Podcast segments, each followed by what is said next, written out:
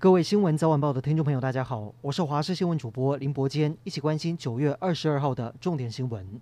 今天国内新增一例本土确诊，是来自于新北市，但这名个案是在居家隔离期满前采检确诊，并没有接触到社区。根据了解，她是先前九月七号确诊的新北国小学童的妈妈，因此指挥中心研判应该是属于旧案。目前累积这一家人已经有三人染疫，除了本土一例，还有境外移入六例以及一例死亡。这名死亡个案也是国内第三起染上 Delta 变异株死亡的案例。另外，传出今天晚上将有第一批克制化的 BNT 疫苗即将运抵台湾。对此，永林基金会表示，有确定消息会对外公布，指挥中心也没有证实，但强调接下来包括莫德纳、BNT 等疫苗都会陆续运抵台湾。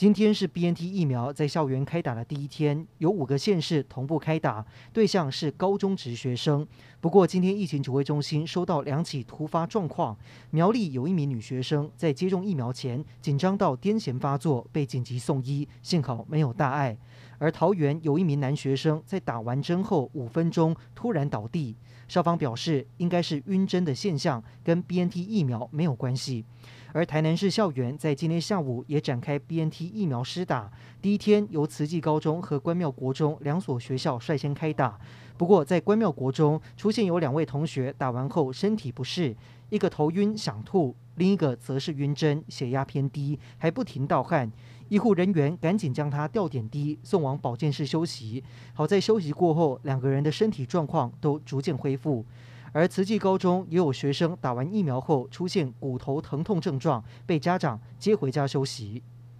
振兴五倍券数位绑定，今天上午九点开跑，但是时间一到，各大官网却通通塞车，流量暴增，完全进不去，页面不断转圈圈，甚至出现乱码，其中还有一个“滚”字，让民众非常的无奈。感叹全世界只有政府不知道系统会宕机。好在中午过后慢慢恢复正常。截至下午五点为止，登入人次突破两百八十万人次，数位绑定也有五十三万多人。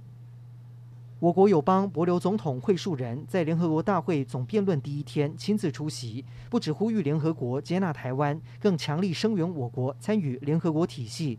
对此，外交部感谢友邦理念相近国家支持我国推动加入联合国的诉求及各项协助。身兼民进党主席的总统蔡英文也在中常会中表示，有越来越多的国家认为国际社会长期排除台湾并不是好的做法，台湾正用行动证明是国际社会的良善力量，有意愿也有能力参与国际社会。澳洲东南部今天发生规模六点零强震，震源深度只有十公里，震感相当强烈。除了第二大城墨尔本外，首都坎培拉还有新南威尔斯省的民众都感受到明显晃动，幸好目前没有传出伤亡。